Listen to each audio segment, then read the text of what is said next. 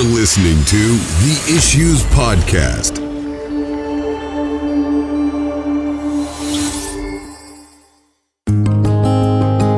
Keep thy heart with all diligence, for out of it are the issues of life. This is an episode of the Issues Podcast with your hosts, Stephen Russ, Tom Brennan, and Martin Wickens. It's lonely being right all the time. That was a good segue into the conversation. I feel like Tom. I don't know about that. that. Right about everything. That's not exactly what I was trying to accomplish in podcasting today. Well, so I have to admit to our listeners too that I um, um I have not read any new book books since the last book review. I don't have any books to review, but do you guys have anything that you wanted to talk about that in that uh, arena before we get started? It doesn't have to be a new book. All right. Well, you talk about a book, and I'll go find an old book that I'm reading or read. Okay, so a book that I happened to see sitting on my shelf as I was setting up my uh, podcasting studio today uh, here in our library is Richard Sibbes' Bruised Reed. He's a Mm. Puritan author. And generally, when you think of Puritan authors, you think of somebody who's going to beat you up, you know, John Owen and Mortification of Sin, something like that. You're going to read, you know, two paragraphs and be so convicted, you know, that you're going to surrender to be a missionary to, to Indonesia or something. Right. But Richard Sibbes' book is not like that at all. First of all, it's not long. Uh, it's relatively short, but it's one of the most encouraging books I have ever read. Hmm. And it, it shows you the humanity of the connection there that even back in the Puritan generation that people were human and they struggled and they, they needed encouragement, they needed comfort from the Word of God.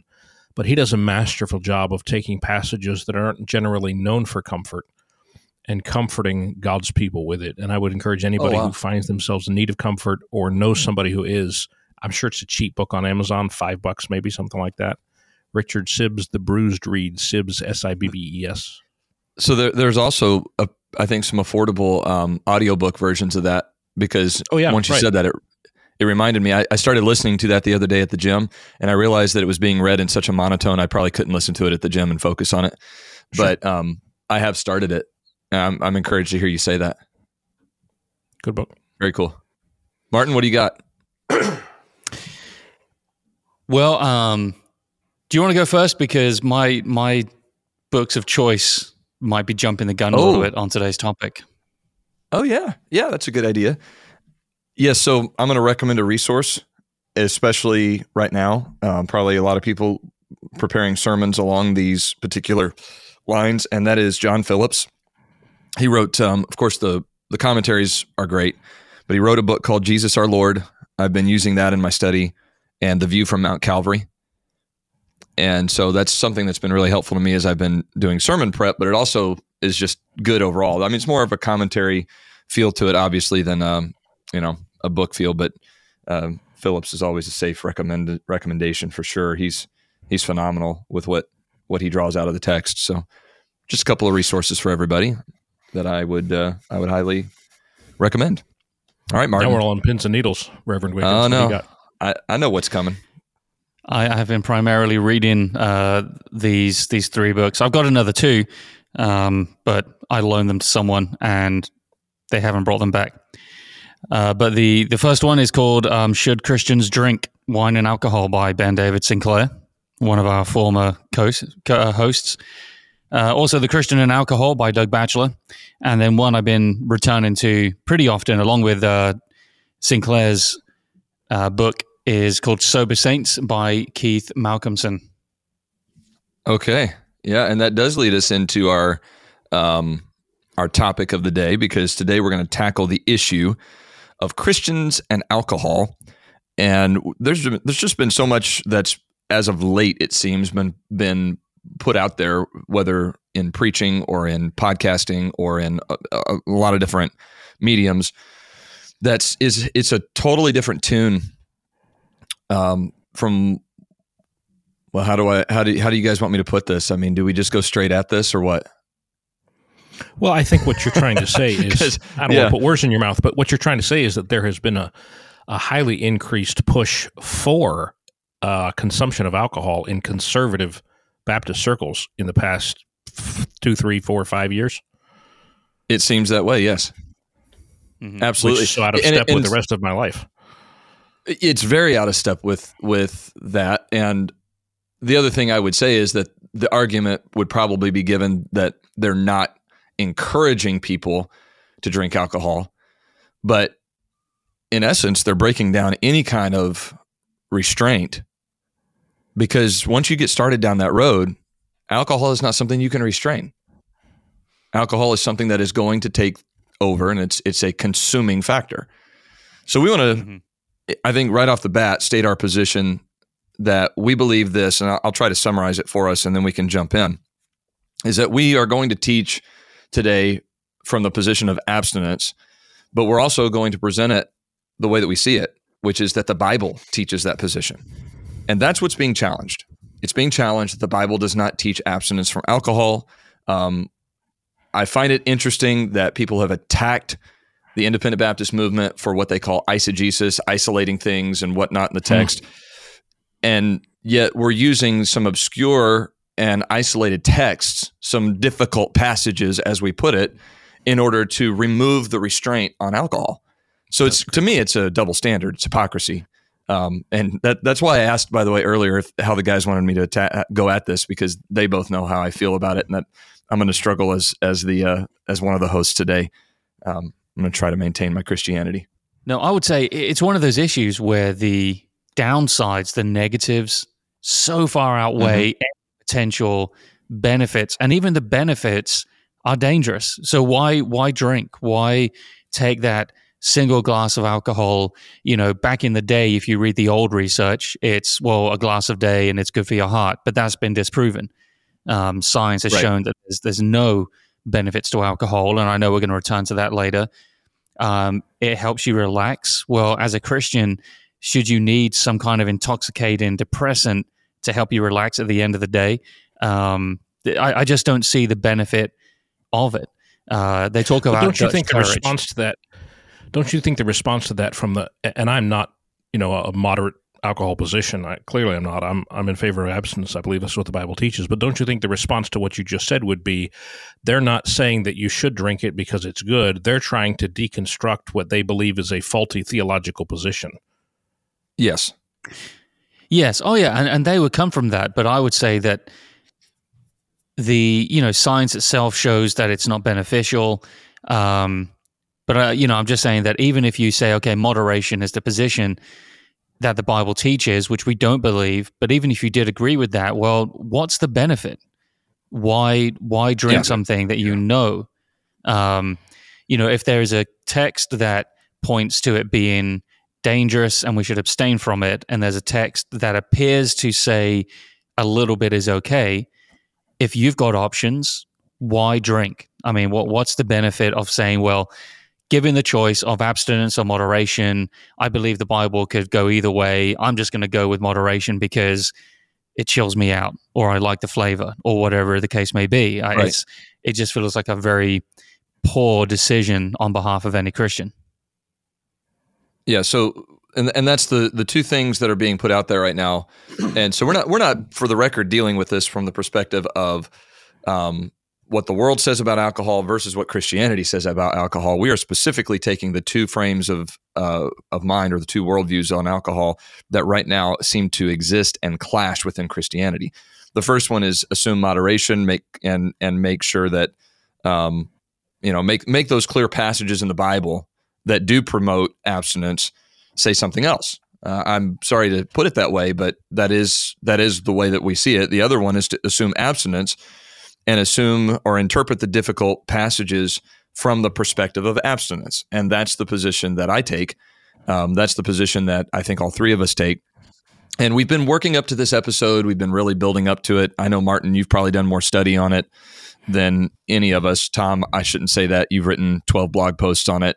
Um, I was I was immediately reminded of that when I earlier said that Martin had done more study on it. Tom said no, he's written 12 blog posts on it. Anyway, but we want to tackle this idea from the Bible. We we do believe this, and this is coming from the millennial of the group. Martin, are you a millennial? Just about. I, I think I just just about made it in. Okay, that's not an adequate answer. So you're not a millennial. I'm a I'm a millennial. I'm the millennial of the group. From the youngest guy in the group, I do we do want to take the difficult passages and talk about them today. That's that's something that we we sometimes avoid, and I think that my generation and younger get a little irritated with that. Like, okay, why are we not talking about these? Why are not why are we not bringing them up and explaining them? And the other thing is, is we're having a conversation today, and that conversation we are happy to continue um, with any one of the three of us or all three of us. And so we'd invite our listeners to um, to do that. So, so I, I would say we understand that there are difficult texts that require study.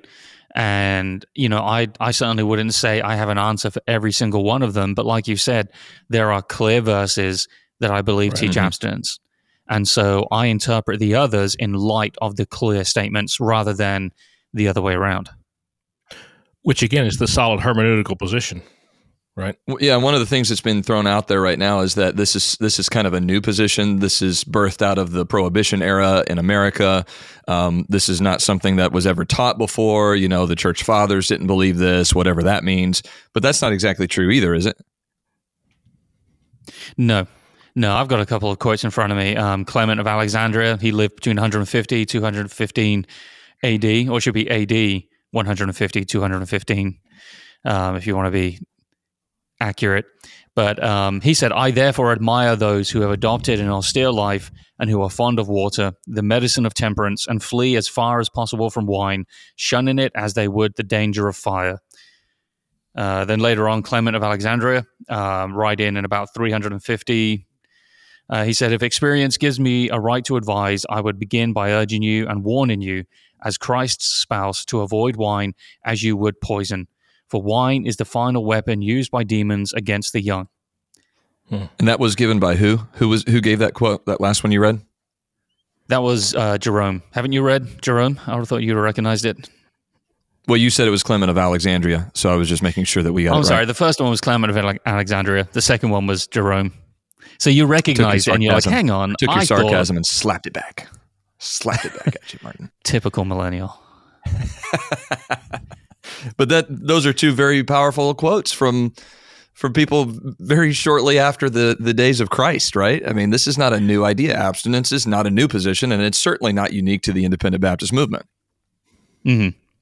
And, and they were quoting from a, they were speaking from a Christian perspective, but there's a, a I won't read the whole lengthy quote from Albert Barnes, but he references um, Pliny, Plutarch, and, you know, these philosophers from a non Christian perspective who describe wine as good and best and useful when it isn't alcoholic, when it's not adulterated, one of them said, by the addition of anything to the must or the juice. So Mm-hmm. even from a, a non Christian perspective, there are historical authors, philosophers who said, well, the best you know drink is the one that's not adulterated and you know it's, it's a non-alcoholic or a minimally alcoholic beverage well what do we what do we do with um, maybe people in the uh, preachers of the past who would have been great spiritual theologians or whatever like spurgeon who at one time would have taken one position on alcohol but ended with another I hear Spurgeon quoted a lot, mostly on cigars, but I think he had a position on alcohol that changed. Is that correct? It did. Yeah, there's uh, I can find it again. There's a very lengthy article of someone who traces his position. Um, and at the outset, he actually mocks an American preacher who got up in his pulpit and preached, you know, temperance. And Spurgeon got up after him and basically mocked this preacher who just stood in front of him but then as he goes down through the years, his position shifts. And then ultimately, he would say something like this Next to the preaching of the gospel, the most necessary thing to be done in England is to induce our people to become abstainers. And so wow, it's, it's, a very lazy position to say, yeah, yeah. Um, and he was humble enough to change. He was humble enough to say, you know what? I got it wrong and we need to abstain. Mm-hmm. So he, he put abstinence as the topic right after the gospel at a high mm-hmm. priority. Have you guys ever um, heard this school of thought that kind of condemns the prohibition era?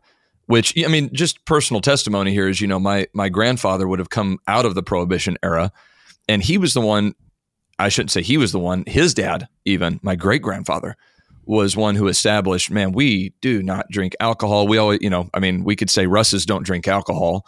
Um, that was passed down to us. I mean, we were having this conversation around the family dinner table on a Sunday not too long ago, where I reminded my grandfather. I said, "Well, there were a lot of things that, quite frankly, I don't do because you scared me to death on it." You know, and that that was old school.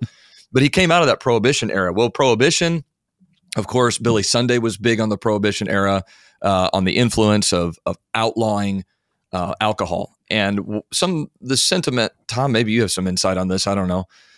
The sentiment that I get sometimes is that the church should have never uh, pushed for legislation. You can't legislate morality and things of that nature, and that that the, that was the wrong approach or whatever.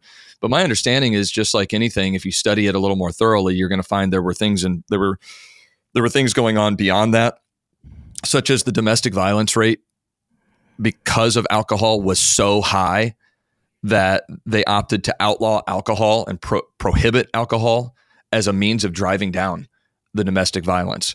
And so sometimes I get that. Have you ever heard anything like that, Tom, or you have any insight sure, on that kind of history? I've read a couple of books about prohibition and watched some stuff about it. Uh, I can see both sides of the argument about legislating morality. If you take that, it, this is not really our topic today, but if you take that too far one direction, then government essentially doesn't rule out anything because it's wrong or evil or bad. Mm-hmm. Uh, and I think that's problematic, right? Uh, if you take it too far the other direction, then you know we can.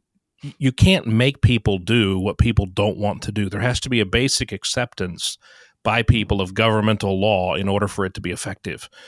And so you can't debate that as prohibition you know continue when it, when it started 1919 ended in 32 or 33 i think 33 as it went along more of the country turned against it i think that was more because of how it was enforced or the lack of enforcement and the way it produced crime waves and things of that nature oh yeah uh, if you don't have the foundation to support a law about morality essentially the, the, the societal wide acceptance uh, that law will not it, it will just become a dead letter and uh, just be just be ignored totally. And I think that happened with prohibition. Yeah, yeah. Did you, um, Tom? Maybe you had a, a dad like this. I don't know, but my there was a time. I mean, my grandparents wouldn't even go in a restaurant that served alcohol. Oh yeah, that was yeah. how. Right. Don't go to any restaurant that, was, that serves alcohol. Uh, I struggled with that a little bit as a kid because I know we shopped at the grocery store, and the grocery store right. sold alcohol, and and and you know, I don't know that I ever really had a conversation with, with my parents about that because I thought it was hypocritical. I thought it was taking mm. two different positions. You know, you don't go to a restaurant that serves alcohol, but you go to a grocery store that does.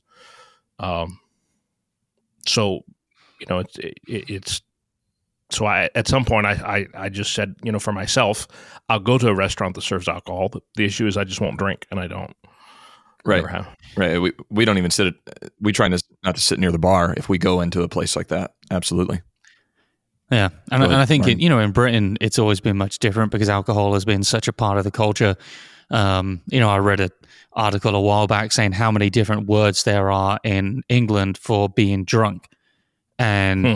It's kind of humorous on the one side, but on the other side, it's because that's just a part of the culture. Um, and mm-hmm and very often the, the position you'd have to take as far as going out to drink is it's is it a drinking establishment that serves food or is it a restaurant that also serves alcohol like what yeah, is the right. the primary purpose of it and i think that gives a measure of a decision making process you know to help right and again it's the same a lot of christians work in grocery stores that sell alcohol and if you prohibit that well then you know it gets very yeah. very complicated and I mean, I remember when Evansville changed their ordinance that you could sell alcohol on a Sunday. Um, yeah. I think it was when I was a younger adult that I was in a store and someone tried to buy alcohol on a Sunday, and they said, "Sorry, we can't sell that." I was like, "Whoa!"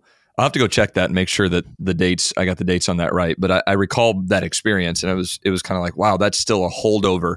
So prohibition may have ended in the 30s or whatever, whenever you said it ended, Tom but the impact of it lasted for a long time in America. Now that's experiential, that's that's personal opinion, that's all the things we've talked about is just kind of background. Um, why don't we get to some of the clear texts in Scripture, right? So the Bible does teach abstinence. The Bible supports an abstinence position, and it supports it quite strongly. So why don't we share some of those scripture texts and things like that? Tom, you made a really good point that if we're going to do this, we actually need to read the verses on the podcast. Does one of you guys want to walk through some of those real quick? Let me take the first one. Uh, I think this is the clearest passage in the Bible about alcohol uh, because the way it's worded. Proverbs chapter 20, verse 1 Wine is a mocker, strong drink is raging, and whosoever is deceived thereby is not wise. It's clearly mm-hmm. talking about al- an alcoholic beverage based upon the way it's worded, but it doesn't say that that too much of it is the problem. It states that in itself, in its nature, it is problematic. It's not a it's not a matter at all in verse number 1 of how much of it you ingest. It's clearly in Proverbs 20 verse 1 stating this thing in its nature uh, no matter how much of it you have is an issue. There's a problem there. It's a bad thing. And I think that's very mm-hmm. clear. Interesting thought about that particular verse, right? Is that it defines that alcohol, um, fermented wine or whatever, um, has a unique quality to it in that it is a mocker. Now, to and to me, this is it's funny when this gets brought up because people will say, "Well, gluttony's a sin. Why don't you preach against that?" And I'm like, "Okay, okay, but to equate gluttony and alcohol is just not scriptural." Yes, the Bible speaks of no. both of them. Matter of fact, Proverbs specifically deals with both of them. You know, put a knife to your throat if you're a man given to appetite. You know that kind of thing. However, wine is a mocker strong drink is raging and just I, that probably that's probably the the counter argument that bothers me the most because being an independent baptist we get picked on so much i'm grinding an axe for a moment i told you guys i was going to do this we get picked on so much for lack of substance. And then they throw that argument out as an argument against alcohol against drinking in general you know drink, even moderation. And i'm like are you serious? Because I I have never seen someone go out and drink alcohol and become so under the influence that they can't drive their car properly or get in their car. And as a result of drink or eating too much turkey they kill someone okay you know you'd have to reach really really really really far to make a connection between the damage that gluttony does versus the damage that alcohol does yeah and it's that an verse, apples and oranges it's an apples it, and oranges it, comparison, and that's right. It's also an emphasis comparison. What does the Bible talk mm-hmm. about the most? It clearly mm-hmm. talks yes. about alcohol a whole lot. I mean, however you want to slice it. I mean, just be intellectually right. honest in your argument. It clearly talks about the alcohol issue a whole lot more than it talks about gluttony. I'm not saying you know gluttony is not an issue in the Bible. It is, but but there's right. a clear emphasis in the Word of God. Yeah, and and I find it a very uh, frustrating response because it, it, just feels again it just feels very lazy and it's it's that what about style of argument that yeah i find weak it's like yeah but what about it's like okay well what about it it's wrong um, and again i i think it's not as clear cut either as, as some may may say uh, the book of proverbs does say that you know whoever the lord blesses shall be made fat so i mean that's bible but Okay, maybe that's as long as we're off. as long as we're isolating verses and using them for our yeah. own purposes. but here's the thing: like eating on its own is not wrong. There's no ambiguous verse that says, okay, well, if you eat a little bit, then that's purely wrong. There are mm-hmm. clear statements, like we've just read. Wine yeah. is a mocker in its very nature. Um, it's not about it being abused. It's not about having too much. Wine in its very nature is wrong uh, or alcohol is is it's got that influence on you. But food, it's a necessary thing. Now, food can be abused, um, and you can be gluttonous, but right. by its very nature, it's not a problem. So right. to equate the two right. Is is just weak. Yeah. What's the next verse we have? Martin, Proverbs 23. Why don't you take that? Yep, uh, Proverbs 23, 29. Actually, in the same chapter, verse 21, the drunkard and the glutton shall come to poverty. So the Bible does, you know, pull those two together. But um, in Proverbs 23, That's 29, dealing with a common outcome, though. That's dealing with a common yes, outcome. Yeah. As opposed to yeah, a, but it doesn't common, say, you know, it doesn't say drunkenness and eating. It's, you know, but either way, um, the, yeah. the next verse, uh, Proverbs 23, 29, who hath woe who hath sorrow, who hath contentions, who hath babbling, who hath wounds without cause, who hath redness of eyes, they that tarry long at the wine, they that go to seek mixed wine. Look thou not upon the wine when it is red, when it gives its color in the cup, when it moves itself aright. At the last it biteth like a serpent and stingeth like an adder. Uh, continues yeah. on, thine eyes shall behold strange women, thine heart shall utter perverse things. Yea, they, thou shalt be as he that lieth down in the midst of the sea, or as he that lieth upon the top of a mast. They have stricken me, shalt thou say, and I was not sick. They have beaten me, and I felt it not. When shall I awake? I will seek it yet again. Yeah, that that verse I recall at a particular week of junior camp. I said junior camp before I was a teenager. Um, a preacher got up and preached on that. Man, I that may have hmm. been one of the one of the days that impacted me the most on this issue. To be honest, is like I was scared to death to drink wine after that passage Good. was preached on. You know, mm. some people would say though they that tarry long at the wine, and they would say, well, that's obviously they're drunk, and that doesn't mean moderation the more of it you take, the more effect there is. But I think the answer right. to that is found contextually in the same book by the same author, which is Proverbs 20, verse 1. Its nature right. is the mm-hmm. problem, not just how much mm-hmm. of it you ingest. The more you ingest, the more of each of those negative res- results you're going to get. And you can walk through those negative results in great detail. I mean, there's a whole lot of horror there in those five or six verses. Mm-hmm. Oh, yeah. And it closes with the addictive nature of it. You know, it hurts you, it does you damage, it impairs your ability to make wise choices. You get sick, you get hurt, you get in fights. But when I wake up, I'm going to do it again. Yeah. And, yeah. and that addictive nature is, you know, one of those things that the people in the moderate position don't want to take accountability for it. They're like, I'm not saying you have to drink. I'm saying it's okay. And I think there's a fine line between encouragement, encouragement and allowance. But then are they going to be the ones there to pick up the pieces when it all goes horribly wrong? Yeah, and that that kind of leads us to this verse we also have, which is Isaiah five, where it says, "Woe unto them that are mighty to drink wine, and the men of strength to mingle strong drink." That's an interesting verse. Let's ex- why don't you expound on that a little bit, Tom. I mean, them that are mighty to drink wine and men of strength to mingle strong drink. What is that getting at? In this in this section, Isaiah is giving reasons for God's judgment, and he works through a number of different woes, uh, which is a Bible word essential, essentially similar to our beware, like you see beware of dog sign. And the counter argument to using this verse as an abstinence position is to say mighty to drink wine means that they're they're excelling at drinking wine. It's not just drinking right. a little bit. But I would mm-hmm. argue that the second part of the verse balances that and says, Men of strength to mingle strong drink. It's not, the second part of the verse doesn't talk about how much they drink at all. It shows that they're strong men who are impacted, even though they're strong men, they're impacted sure. by the drink that they drink. So many people, one of the reasons that they use to drink alcohol is to say, Well, I can handle it, I can yeah. control it. You know, I know where yes. my limits are but mm-hmm. men of strength, even men who are who think they have capability and the ability to handle something, that's the deception I think you see in Proverbs chapter twenty, verse one. Wine is a mocker, strong drink is raging. Whosoever is deceived thereby, you mm-hmm. you think you have the strength to handle it, but this is something that when you take it into yourself, it defeats your strength. It works around it and through it and under it and turns your strengths into weaknesses. So I don't accept that the first part of the verse makes this just a moderate position. I I I, think it supports the abstinence position. Yeah, and one of the things that has one of the the um, belief systems surrounding alcohol that that is that leads to this abstinence position being proven from preached from the Bible and um, for the life of me. I just I just don't see why this why anyone would do this. But is the tearing down of the idea that there are two different kinds of wine in the Bible.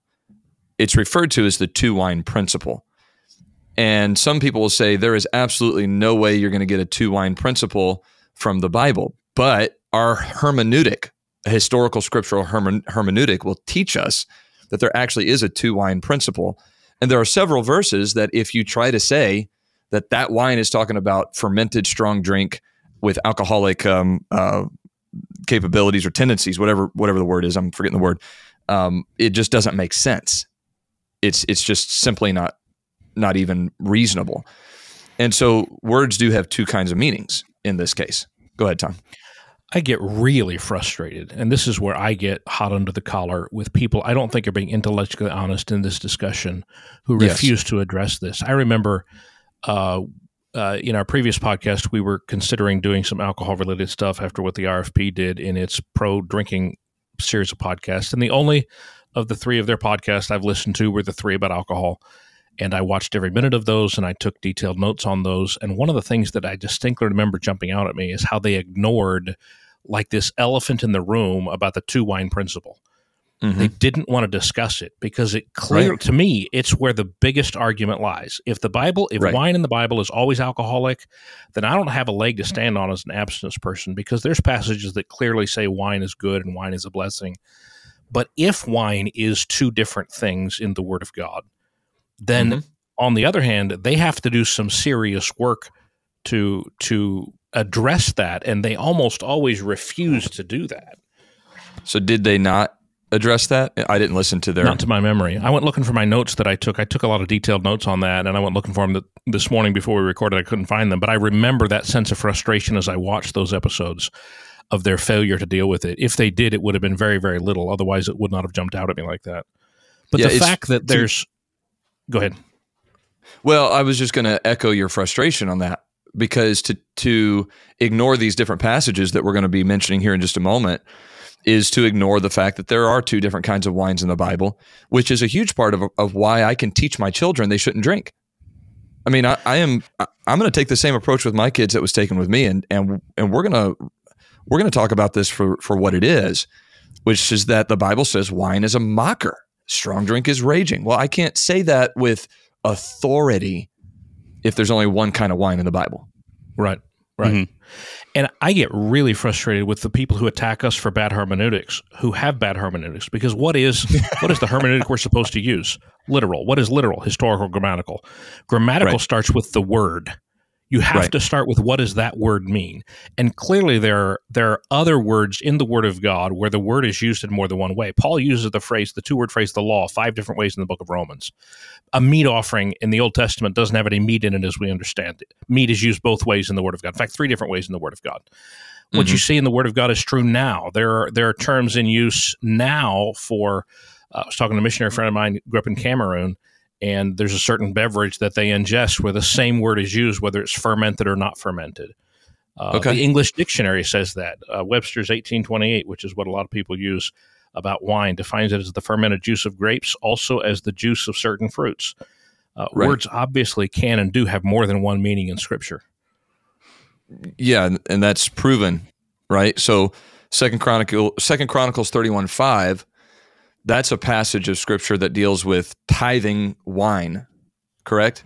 Let's find that there. I should have pulled that up before I even brought yeah, it up. That's, that's one of them. So uh, th- there's four or five that are often used by the moderate position people to say that clearly God is acceptable with alcohol. And our contention is that these passages are not actually talking about alcohol. They're talking about what is essentially juice. Did you get Second Chronicles 31? Yes, it says, As soon as the commandment came abroad, the children of Israel brought in abundance the first fruits of corn, wine, and oil, and honey, and of all the increase of the field, and the tithe of all things brought they in abundantly. So, why would you say there that wine couldn't be alcoholic? Because of first fruits. So, the first fruit, I just preached a series last year in our church on Christ in the Old Testament, and the first fruits was the very first part of the harvest that you brought as a symbol of honoring the Lord for what he was going to bless you with in the rest of the harvest. The first fruits of of the pressing of the grape is not alcoholic. It hasn't it hasn't fermented, hasn't had time to ferment. And right. so clearly those first fruits, the first fruits of of a grape are juice, not wine. Nobody presses a grape and gets alcoholic wine. Nobody ever. Mm-hmm. Well, that's actually another verse, right? In Proverbs, it says Proverbs 3 9, honor the Lord with thy substance and with the first fruits of all thine increase. So shall thy barns be filled with plenty, and thy presses shall burst out with new wine. Right. Presses don't burst out with alcohol. That's so right. Obviously, that passage contextually, just just reading it on its face, that passage says wine means juice. And unless you're going to admit that, I don't think you're being intellect- intellectually honest in the discussion. So there has to be two different meanings for the word wine in the Bible. Yeah, and then Isaiah sixteen ten as well. Um, I think that is similar to Second Chronicles thirty one in, in the sense that it uses a word for wine that is immediately after it's being pressed or as it's being pressed. So there's no time for fermentation to have taken place.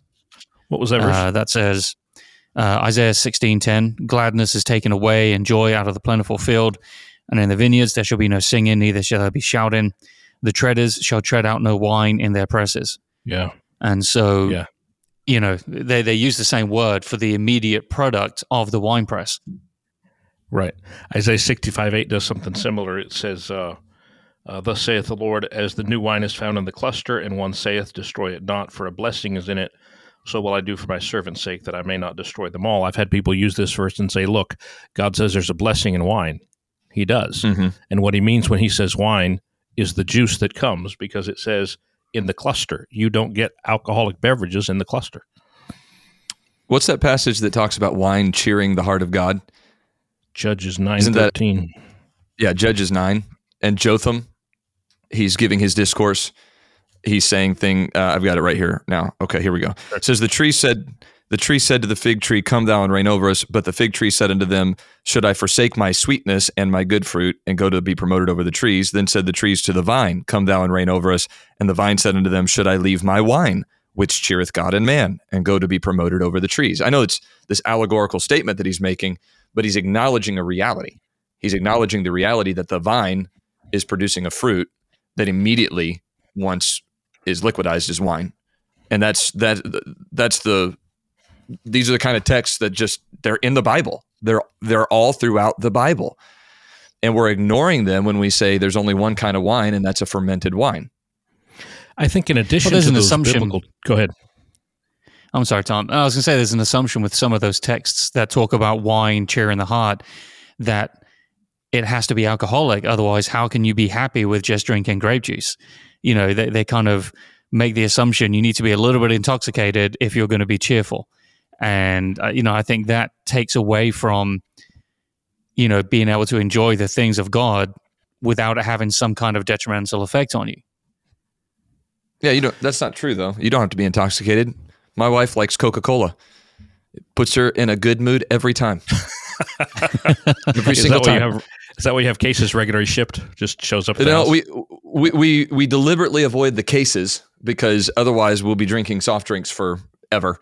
But if I ever go out and pick us up some food and she's had a long day, you know, homeschooling the kids or or doing whatever, I mean, she, I've got four kids and unfortunately they're all as all as rambunctious as I'm probably guilty of being in my childhood.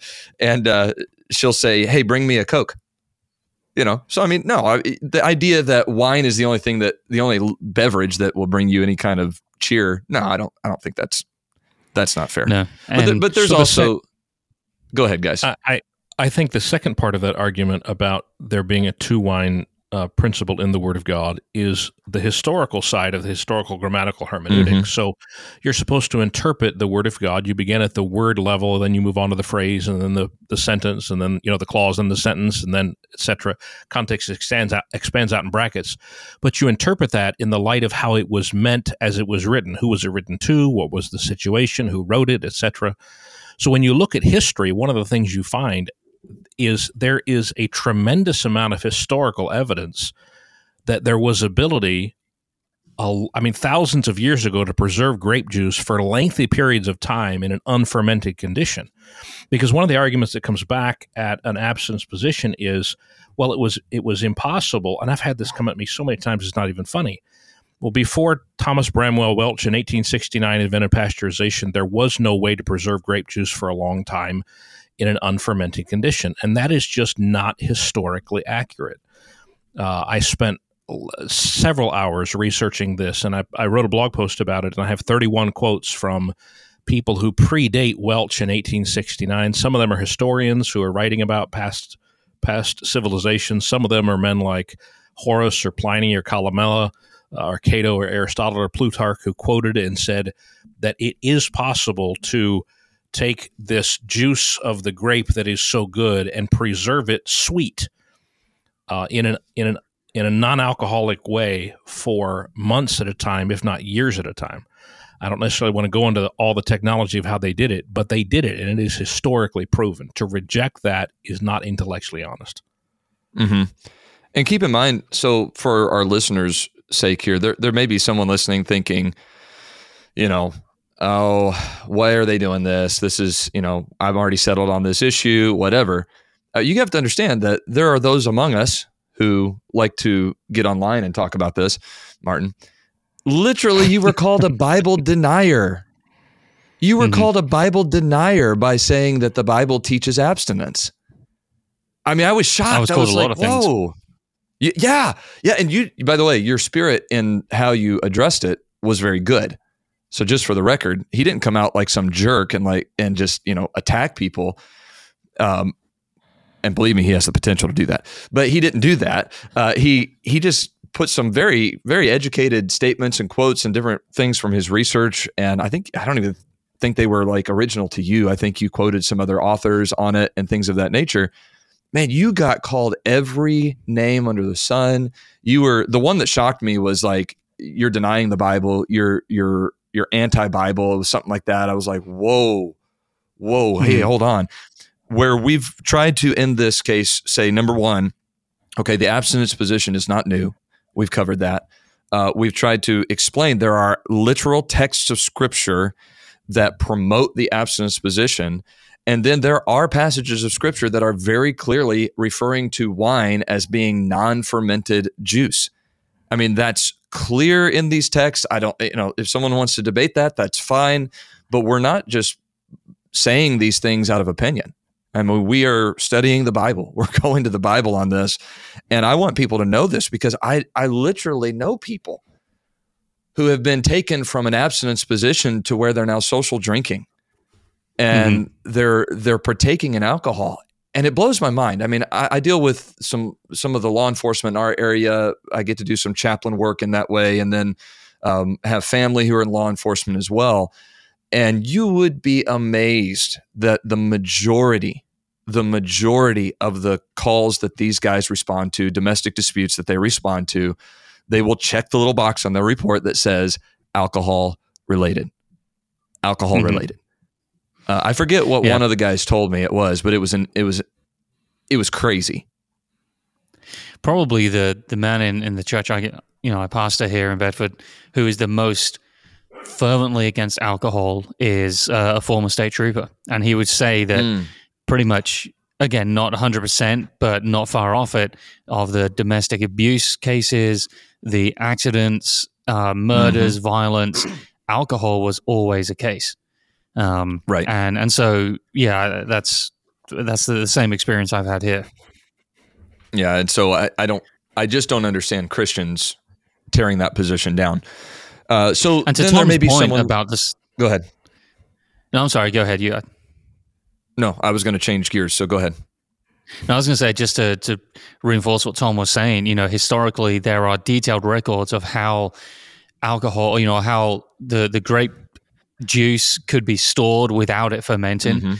Um, Aristotle, you know, he clearly says that there's you know the sweet wine, you know, you can't become intoxicated by it, and you know there there are just contemporary records going back a long time that reinforce the fact that it would be possible to have unfermented wine stored for up to two years in in the different Mhm. methods, and that information is out there. You know, It, it is, It- and you can find it. There's an arrogance to our to to modern man that thinks that previous centuries and millennia of man were not as smart as us or advanced Hmm. as us.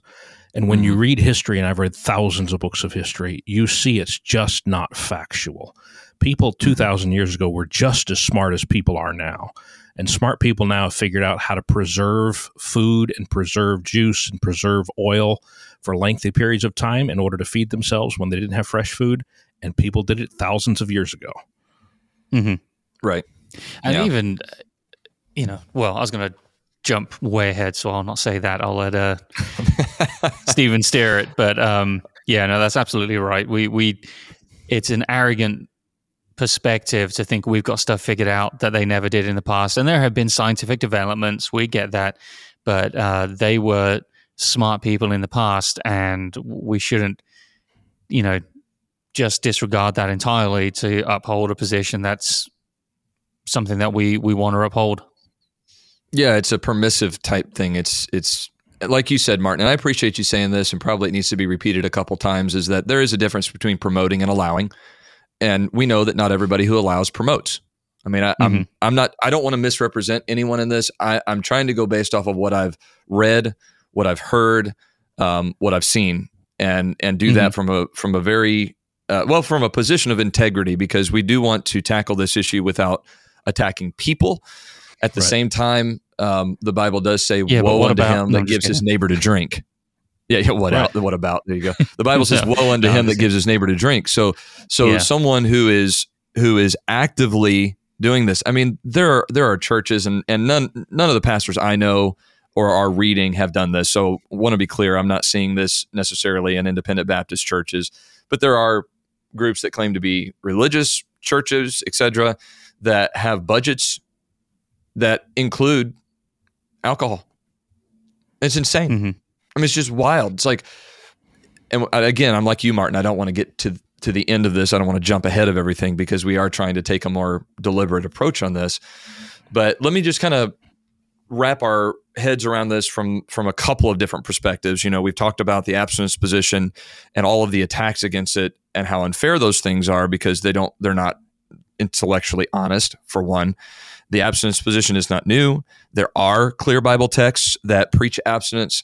Um, it is clear that there are two. There's a two wine principle in the Scripture. There are two things going on there, and words can mean multiple things. We know that, and so there are people who are actively um, challenging those ideas, and, and I have a problem with that challenge because I feel like that's going to lead to a very bad place. The other aspect is though that there may be someone who is new to this, thinking, you know, I'm coming out of a lifestyle that that I'm I'm just now finding out about how you guys believe about this or what the Bible says about this. You know, why should I why should I give up this part of my life? And this is where I think a great position can be taken as spiritual leaders that the overwhelming weight of scripture toward alcohol is negative.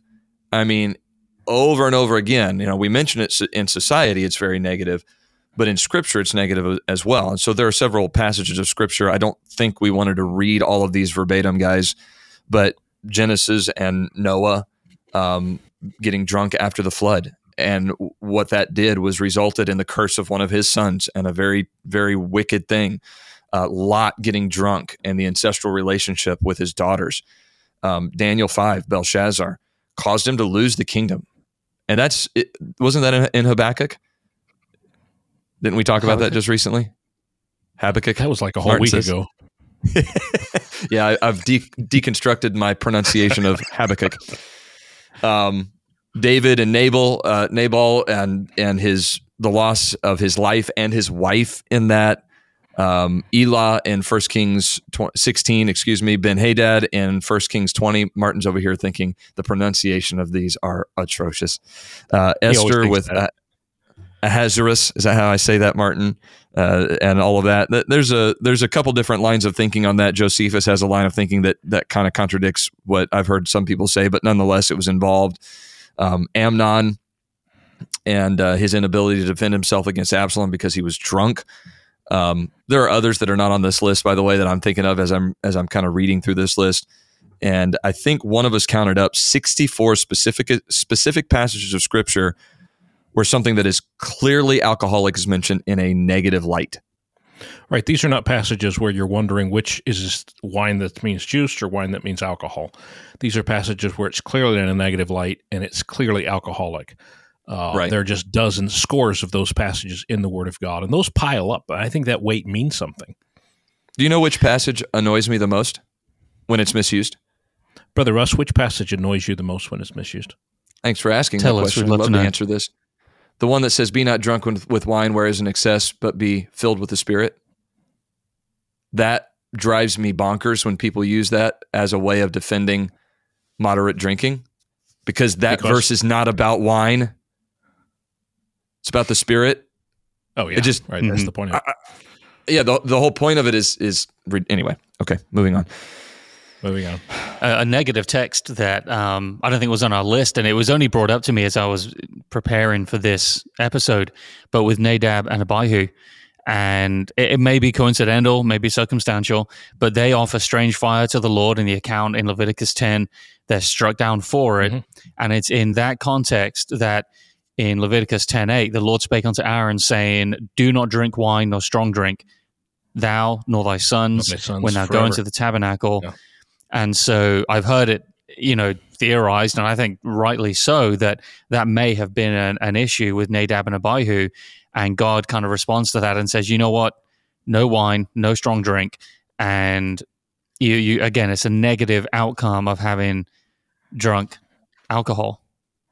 So again, Mm-hmm. like you said, the weight of it is against uh, and alcohol being a negative thing. And not to mention as well that the danger of drunkenness is enough to cause us to want to abstain entirely. Um, the statistics on alcohol related issues are unreal.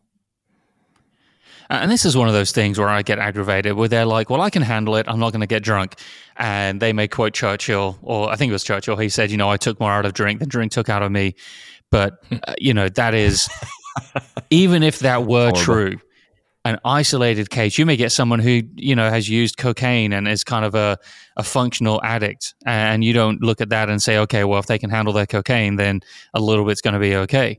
Um, you know, with alcohol, I think it's even worse because at what point do you become drunk? And this is one of the arguments that was, again, maybe not the strongest, but if you say, well, a little bit of drink is okay, drunkenness is not, and drunkenness is actively a sin, what other sin is there where you can be nearly sinning but not quite, Yeah. and you're not going to know when you've crossed the line? It's so ambiguous. Okay. okay. The comparison here. What if what if um you and this is this is dramatic, but it's the same idea. Two things that are always mentioned in conjunction in the Bible, or that are most often con- mentioned in conjunction in the Bible together, um, are wine and adultery. Wine and adultery. I mean, Sure. there Yeah. is a there's a connection there. What if you said to your wife, "Well, I didn't commit adultery with that woman. I just flirted with her." She going to be okay with Mhm. that? Not any one No. of our three wives. not, not any sane wife, right. No. not any reasonable wife. I mean, definitely not a Christian wife. Okay, uh, that that is the same kind of logic here that we see happening. I, that's that probably comes across harsh and Well, I think too. I, No, I, I think, I think. No, you go ahead, I, was just going to say about about that same argument that it's drunkenness that's a sin, which is what the moderate position says. Well, the only way you know you've sinned is if you cross that line, right? And for everybody, it's different. So the Yeah. only way that I know where my line is, if moderate position, if moderate drinking is acceptable and drunkenness is wrong, the only way I know how much I can drink without being wrong is if I actually be wrong. So I have to sin in order to find out how not to sin. That's just illogical to me. Yeah, it doesn't flow. Um, yeah, one of the books I mo- found most helpful, he, he made the statement that by the time someone realizes that their alcoholic intake is beginning to affect them, it already has. Absolutely. yeah, yeah. Uh, was it Adrian Rogers who said moderation's not the pr- not the answer, it's the problem, Mm. Mm. right? It's a, moderation is not the answer to the alcohol problem; it's the cause of it. That's what he said. yeah, yeah. Mhm. Well, and then to okay, how do we establish when you've become drunk? Uh, obviously, there's a legal limit, but that legal limit changes based on the factors, right? So you've got the legal limit. Um, the the last one I looked at, this the one I pulled up is is 0.08 percent. is considered drunk driving, and that may be one beer for someone, that may be three for someone else. Okay, so Mhm. there's a there's an inherent quality that is that is different almost for everybody. But then if you're a commercial vehicle driver, the standard is 0.04 percent. If you're under 21, the standard is 0.01 percent. Mhm. So yeah, and I, I I sit here and wonder if commercial air pilots don't have a whole different standard altogether. Right? If Yeah, well, it if could it's be. not I haven't looked that stricter than up. that, right? yeah, I would hope Yeah. it is. Didn't they make a movie about a guy? I've not watched it, but about a guy that flew a plane and and he was drunk and all that kind of thing. While commercial he pilots, it. it's the same um, blood alcohol content as it would be for commercial drivers, so 0.04 percent. Um, but that that is literally like, you know, and again, it's going to depend on the individual, their their gender, because gender does make a difference, regardless of what some people would Sure. like to say. Um, and uh, you know, Martin, I told you not to be could be- controversial in this podcast. Anyway, go ahead. I apologize for nothing. um, oh, I love Come to on. see a I love little bit of. I love it when. Mr. Wickens gets fired up. I, I just love it. Well, most of the time But he's it- not fired up. He just has these responses that he rarely. He, he won't ever show that side of himself. He's just so reserved. And then when I finally get it out of him, I'm like, yes, got it. Yeah. yeah, yeah, yeah. But it could just be a single drink, depending on so many Mm-hmm. factors. A single drink, and legally, you are so impaired that you are not allowed to do something. And Right.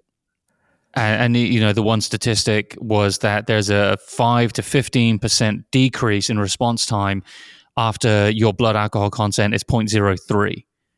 So Hmm.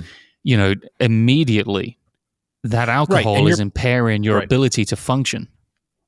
Your point there is Right. that it is affecting you from the first time you drink it. It's not just I'm going to drink it until it affects me. Because of its nature, it starts affecting you immediately. So it's the dangers are obvious. Martin, you made a good point in conversation preparing for this is that the world is starting to promote that almost like it did with cigarettes.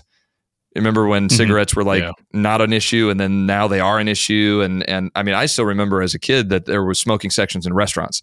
Right. You don't see that anymore unless you go down to the sticks. I'm talking about out in the country. I went to a diner not too long ago and I was like, "Oh, okay, I'm in Kentucky." Uh, but uh, but you don't see smoking sections anymore because it's it's frowned upon. It's looked down upon. The the um, the industry is at an all time low. I mean, it, it, because it's just now been shunned from society almost entirely, and we're starting to see a little bit of that with alcohol. I think I don't think you'll ever see it to the to the degree of cigarettes, but where you're starting to see where people are are saying, "Hey, this isn't good for you." And it's funny to read those articles, by the way, because they'll go through all the negative effects and the dangers of alcohol on your health, and then say, "So don't drink too much." You know, it's Yes. like, uh, uh, you know, they're fighting with themselves. They're they're there's a lot of conflict there. Um, what is that? That slogan they have to put on everything: "Drink responsibly." Yeah, yeah, I know. And and so there, you know, there are um, people who are, I think, unreasonably changing the standard on alcohol. There are some people who are honestly seeking for the true answer on it. There are some people who probably might listen to this who are active drinkers and and they don't have a problem with it. And and I guess our how do I say this? My problem is not with you right now. I'm I'm not going after you right now. Um, but if you're listening to this, please know that we come to come to this issue with a heart of of genuine concern, genuine concern for the for the issue of alcohol and and the danger that it has. So, okay, what about moderation then, guys? We have to talk about this whole idea of moderation, and the big thing is drunkenness is a sin, drinking is not. You you can prove drunkenness is a sin from Scripture. You can't prove drinking is a sin from Scripture, and that's where I think Martin, you got called a Bible denier or something like that. Um, Yeah. I was told I was adding to scripture and the curses of this book would be upon me. And it was at that point where I kind of I said, All right, well, you you know, that's crossing a line. Um and yeah, that, I, I just don't I don't see that moderation is the right approach. Uh biblically, Yeah. logically, scientifically, historically. I mean, just all of the arguments are against it. And moderation, um so yeah, I, I when you look in the Bible, kings, priests, Levites, the Nazarite vow, it, all of it was, you know, don't have any alcohol at all. Um, so if moderation was okay, why for the people in the most influential and highest levels of leadership would it be forbidden for them? Um, Right. It, it just doesn't follow. Yeah, I, I agree. And there's a there's also the fact that priests were not allowed to drink alcohol in the Old Testament, and we are the priesthood, um, each of us individually now. And so, uh, no, I, I, I again another biblical biblical thing there that that we have to um, to support that position of abstinence. Okay, um, so here's something we definitely wanted to do today because as much as I am an abstainer, a teetotaler, as much as I get fired up about the idea of people promoting alcohol. Look, on from one side, from one perspective, as a pastor, I work with people who either struggle with alcohol, they drink alcohol or whatever all the time. And like I said, this podcast, I'm not grinding this axe toward them. What I'm really concerned about is that Bible verse that says, Woe to him that giveth his neighbor strong drink, gives wine to his neighbor. Right. Um, it's Christianity and Christian leaders who are trying to remove the restriction, the biblical restriction, the the the biblical position on alcohol. And the one thing that I don't like from to give to give a little credence to the other side here for a moment is I don't like when we avoid difficult texts. I, I don't like that. I, for years, I felt like we avoided that in our pulpits on things like Calvinism. And I just make a commitment to my people that when we come across words in the text, uh, and I'm not making a comparison between alcohol and Calvinism, by the way, but when we come across these words in the text, we are going to deal with them. We are going to deal with them. And so, for the sake of that, in this particular podcast, I felt like we should probably go ahead and tackle some of those. And so, we have some of those for us today. We want to look at them honestly. Martin, I think you even said something to this effect, and I'm going to paraphrase, and you can correct me if I'm wrong, but there are some difficult texts in the Bible on this issue. And so we're going to say that. We're going to be honest about that. Um, but let's let's just look at them and let's study them with the weight of everything that we have said prior um, in mind. Is that okay? Is that something we can do? Let's do it. Great. Sounds good to me. Who wants to give us the first one that we have? I nominate Tom. Thank you. You're so kind. This is the one I think I have the weakest answer for. I was hoping you guys would have a better one. I actually love that you said that, Tom, and I mean that. Thank well, you. It's the truth. Yeah. It- not it, it. So so the the the passage we're talking about, we have four or five we want to discuss that are that are often used by the people on the moderate position side against the abstinent side, um, our side, to say that we're wrong, and we want to look at those. And the first is Proverbs chapter thirty-one, verse six and seven, which says. Uh, give strong drink unto him that is ready to perish, and wine unto those that be of heavy heart. Let him drink and forget his poverty, and remember his misery no more. I can't come to this to this verse and say it's talking about juice because it's not. I mean, it clearly says Mhm. strong drink. There's there's no discussion with that. Uh, so it's obviously talking about alcohol, and it says to give it to someone because it will help them. Mhm. So what is the answer to that? So here's my answer. When you're sad, well, first of all, the context. If you back up to, to the two verses immediately prior, it says, It's not for kings, O Lemuel, not for kings to drink wine, nor for princes strong drink, lest they drink and forget the law and pervert the judgment of any of the afflicted. The previous two verses explicitly forbid it for kings and then seem to Mhm. allow it for people who are sick or having a tough time. Um, and then, uh. Tom, I didn't want to. I didn't want to jump ahead to the last part of what you read before we deal with the first part of verse six. Give strong drink to, unto him that is ready to perish. Seems very much to me like the how we would use morphine today, and that that seems to be the the allowance there. so that's your answer for that. That's my answer for that part of the verse. Okay. Yes. The rest of the verse, that's a bad however, is no, I don't either. But the rest of the verse, I agree, is the struggle. The rest of verse six and So then I'll- verse seven. I'll give my response to it, and then you know I've already admitted I think it's a weak response, but it, it it's what I have. So when Right. you're sad, what is it that you're supposed to to to do? Who who are you supposed to turn to when you're sad as a as a child of God? Supposed to turn to the Lord, not to some right, Yep. not to some substance. The Bible says that First Peter chapter five, verse seven, casting all your care upon Him. When you're troubled about your poverty, what are you supposed to do? Well, Paul said in Right. Philippians chapter four to be content, right, in whatever situation you're in. Um, obviously drinking doesn't give any permanent comfort to a man who is heartbroken or a man who's in an economically stressed situation. I was traveling with Joe Boyd years ago as a teenager and sitting in a restaurant, some state down south. They were playing country music. Oh, my soul, was that educational? And uh, that's where I first heard the song "There's a Tear in My Beer" for "I'm Crying for You, Dear," and I just thought that was the Yeah. funniest thing. That you know, I'm sad, and so I'm drinking alcohol because drinking alcohol doesn't make you actually stop being sad it temporarily does, but it doesn't permanently solve anything. Uh, drinking doesn't help you deal with it, only helps you avoid it. When you sober up, what is still there? The cause of your sadness, only now it's magnified. Drinking magnifies problems. So it's my position that Solomon is actually speaking ironically here, and he's saying, give that to them who are struggling, in its essence, saying, don't give it to them that are struggling. That's my answer. I don't like Hmm. it, but that's my Hmm. answer. Well, again, I think if there is a preacher out there who would have somebody come to him and say, Hey, Pastor, I'm really struggling. Life is tough and I'm just not making ends meet. If that pastor turns around and says, You know what? Proverbs 31 6, it says you just need to get hammered. I mean, just get stoned out of your mind. And, you know, at least for that period of time, you're going to feel good, you know, so, so go ahead. It, it's just insane.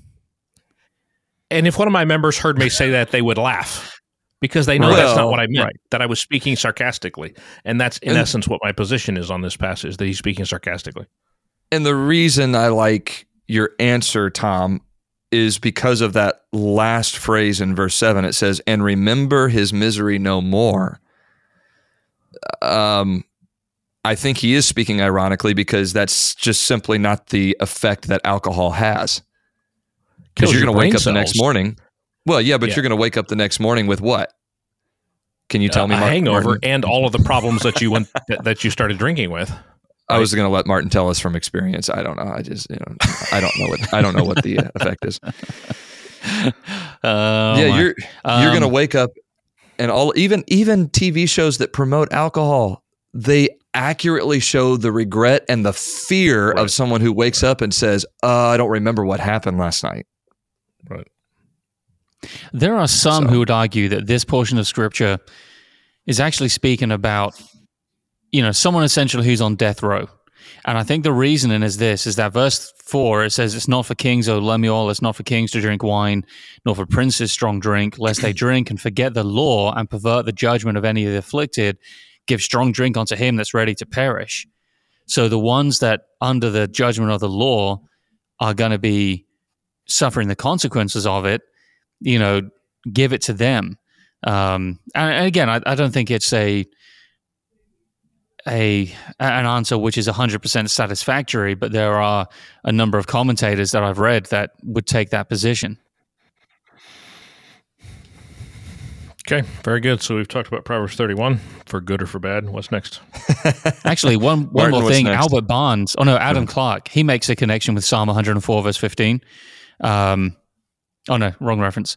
Um, but he makes a connection with Jesus on the cross. A condemned person suffering was offered something to kind of numb the effects of the suffering. And so Adam Clarke kind of makes that connection with condemned Connection. criminals to kind of render them less, his words, less sensible of the torture they endured in dying. So again, this isn't case- a Yeah, and and if and that's an interesting connection. And of course, Jesus wouldn't take it, right? Because he wanted his, his Right. mind to be unclouded on the cross. Um, Mhm. Yeah, and and I guess I don't know. I, uh, we got to be careful about how we interpret this, obviously, because it is scripture. But I guess that it could be applied also to someone who literally is is on their deathbed. So the first part of verse six, where I think that's as a sedative or whatever, give strong drink unto him that is ready to perish, like morphine. The rest of that could also mean the same thing because keep him on that because once he dies, he will remember his misery no more. You know, there seems to Mhm. be the potential for that explanation, but but it's okay to struggle with these things.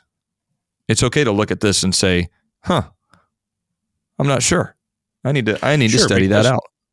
Because if we don't admit that there are difficulties in this, we're being as intellectually dishonest That's as right. the others that don't want to talk about the two wine position, don't want to talk about the clarity of Proverbs 20, verse Mhm. 1, don't want to talk about the enormous number of negative references to alcohol, and just cherry pick their problematic verses to build their doctrine of allowance on.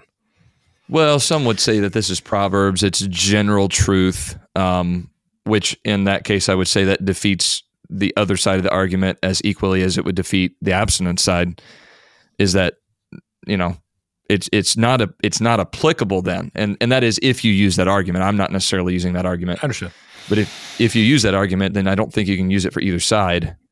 Um, so Yeah. yeah, Proverbs 31 is is a is a what they call a difficult passage on this topic. But the other one, unless there was something more to add, to, Martin. No, no, I, I was going to mention the next reference in our list because it clearly is in favor of drinking alcohol. Um, yes, oh, this okay. one, the I mean, we have no answer for whatsoever. We just sit there with our mouth agape and then go buy some beer. it's one of those ones that people offer to me as if, oh, this is so easy. How could you not know? And it's it's almost insulting. Um, and Yes. that text is Drum roll uh, in a Baptistic sense of drum rolls, Stephen. John chapter 2, verse 1 through 10. Jesus turned water into wine. Oh my word. I can't believe it. Let's go get drunk. No, not drunk, just moderately take a few sips until we're nearly drunk, but not drunk as far as we're aware. Well, yeah, because if we run out of wine and get more wine, then obviously we won't get it, get drunk by continually drinking wine. No, no, clearly. So you guys in like thirty seconds conversation? essentially answered that, right? you, you guys have run through the run through the deconstruction of that text. So the people that use this to support drinking alcohol, first of all, they don't agree with the fact there's two two, diff- two different kinds of wine in the Bible. So anytime they see wine, they just think alcohol. Our argument is that Jesus, yes, he made wine, but it wasn't alcohol. So the people who take a moderate position, they'll say well drunk in verse number 10. There's 10 verses Mhm. there. We're not going to read all 10. I think all of our listeners are familiar with the story. You can turn to it and look at it as we're talking. Pause your podcast and read it. In verse number Man. 10, to take a moderate position, they have to say that the word drunk in verse number 10 means drunk in a classic sense of alcohol. But there's another example of a word that has more than one meaning in the Word of God. Drunk is past tense for drink, right? Hmm Hmm. So drunk could mean they just drank. And that is the context. What he's saying is the governor says, We have been drinking for a while, and now you're going to bring us more to drink. So we've already been drinking for a while. This is th- this is a, a, a, a tense thing here. We've been drinking for a while. So if you take the position that this allows alcohol, then you you disagree with what I just said, and you say drunk there means you know over the barrel. You're just you, you- you've had so much alcohol that you have you- you've ingested it all and you're clearly past the limit. And that is the point in this story when jesus produces what 160 some more gallons of premium alcohol? So if you have a crowd that is already drunk and if you take the position this says that you can drink that's what it this crowd has to be at this point already drunk then Jesus Mhm. takes an already drunk crowd and gives them 160 more right. gallons of premium alcohol. What is that going to do to that crowd? It's going to turn into Sodom and Gomorrah is what it's going to turn into. It's going to turn into some Yeah. some horrific party. His mother's there, his apostles are there. He's there. That that is entirely illogical to say Jesus would take a drunk crowd and give them a whole bunch more alcohol. So then the only other position is he took a crowd that was enjoying the festivities and he gave them a better version of the grape juice that they were drinking. It's one or the other. Can't Yeah. be both. So the the crowd that says drinking is not a sin but drunkenness is has a problem. They have an enormous problem because they don't have an answer for it. Uh, what is That's it right. RB Ouellette says? I would rather have the, the, the questions we can't answer than the questions they can't answer. And there a- is there say that, no actually. way. There's no way to come to this passage Yeah. and say it allows moderate positions. You can come to it and say it allows you to be drunk, but you can't come to it and say it allows a moderate position because the crowd Right. was already drunk when Jesus added 160 more gallons of alcohol to it. If that's Mm-hmm. your position. No, our position I think is much better, which is that it wasn't alcohol he was talking about in the first place. It couldn't have been if Jesus cannot sin. And if he's not going to Well- cause people to sin. Sure, right. That's our position that he's too holy Right. to do that.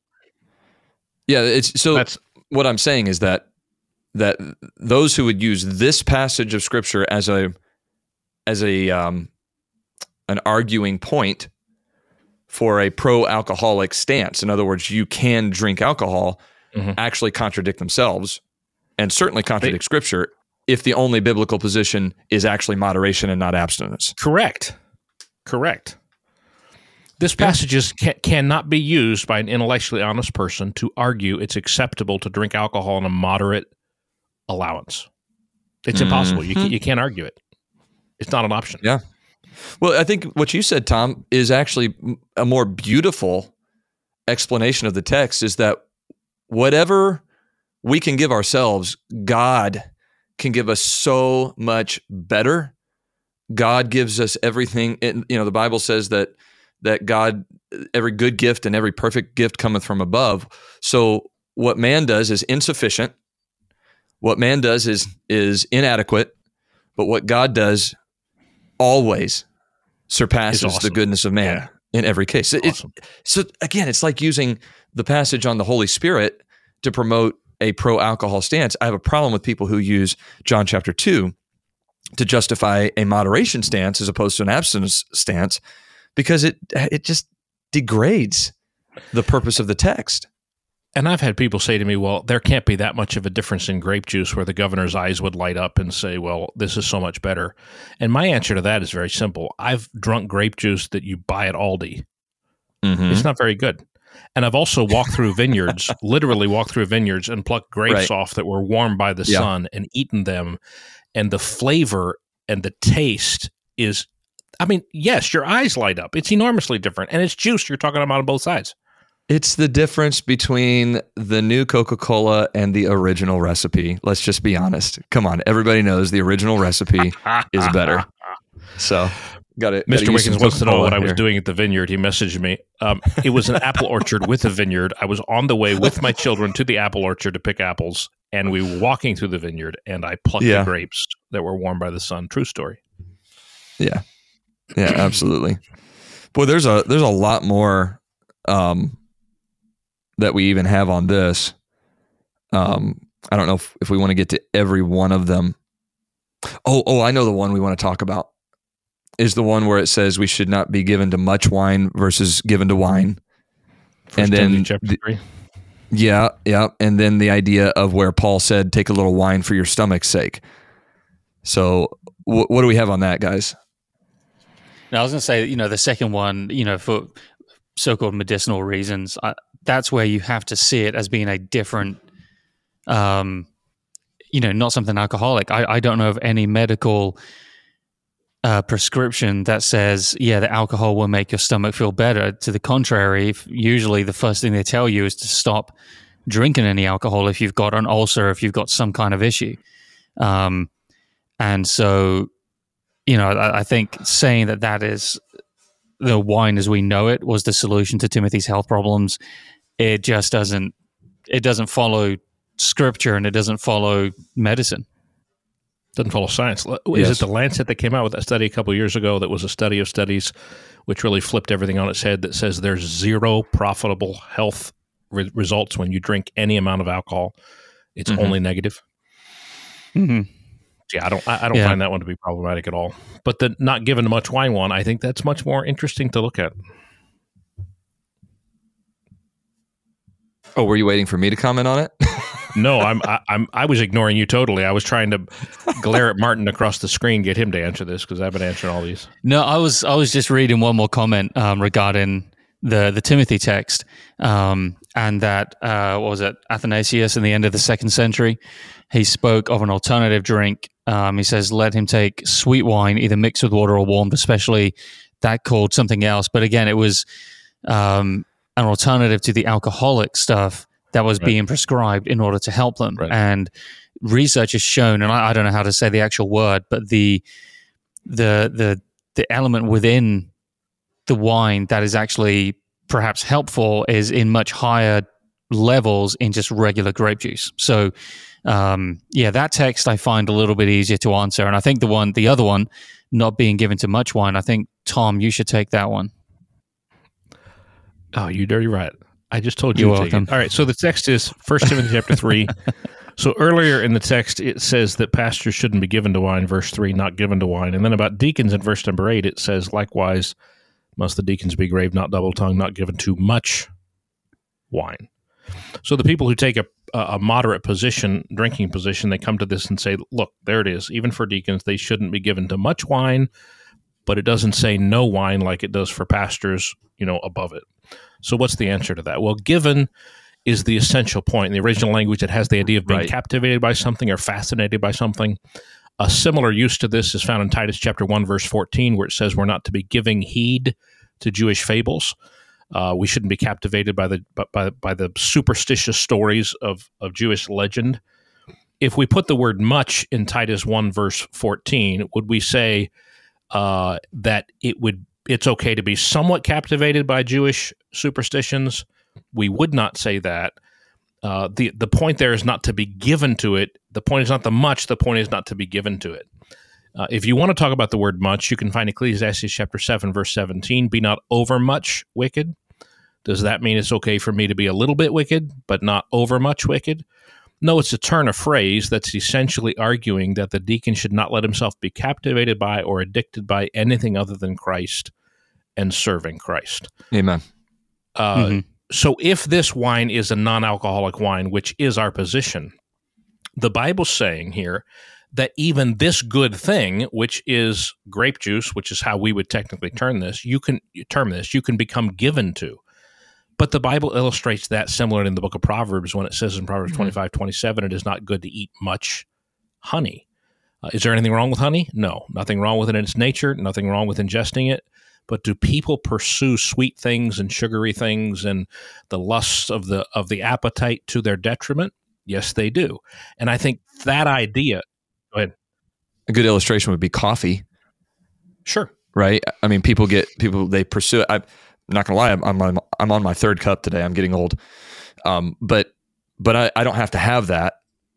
And there probably I probably shouldn't have had three cups, right? So you know, that's there's a bunch the of older of preachers that. right now who are looking at you and saying you're such a lightweight, three cups by midday.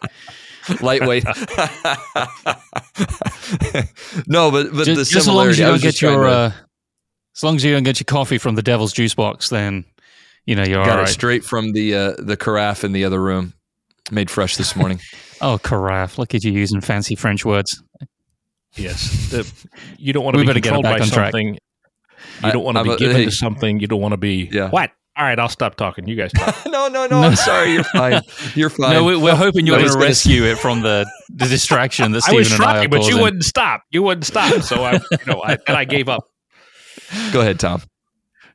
I don't remember He's where like, I was no. going. It's the basic idea. Not given to much wine means don't don't be controlled by that. Don't be controlled by your Right. appetite for for the sweet things of life. That's that's our Mhm. argument for what that's saying. It's not a Yes. it's not a contradiction between the first part of the chapter and the second part of the chapter, or an Mhm. allowance for the deacons that gives an allowance for me because it's not talking about alcohol. right. right.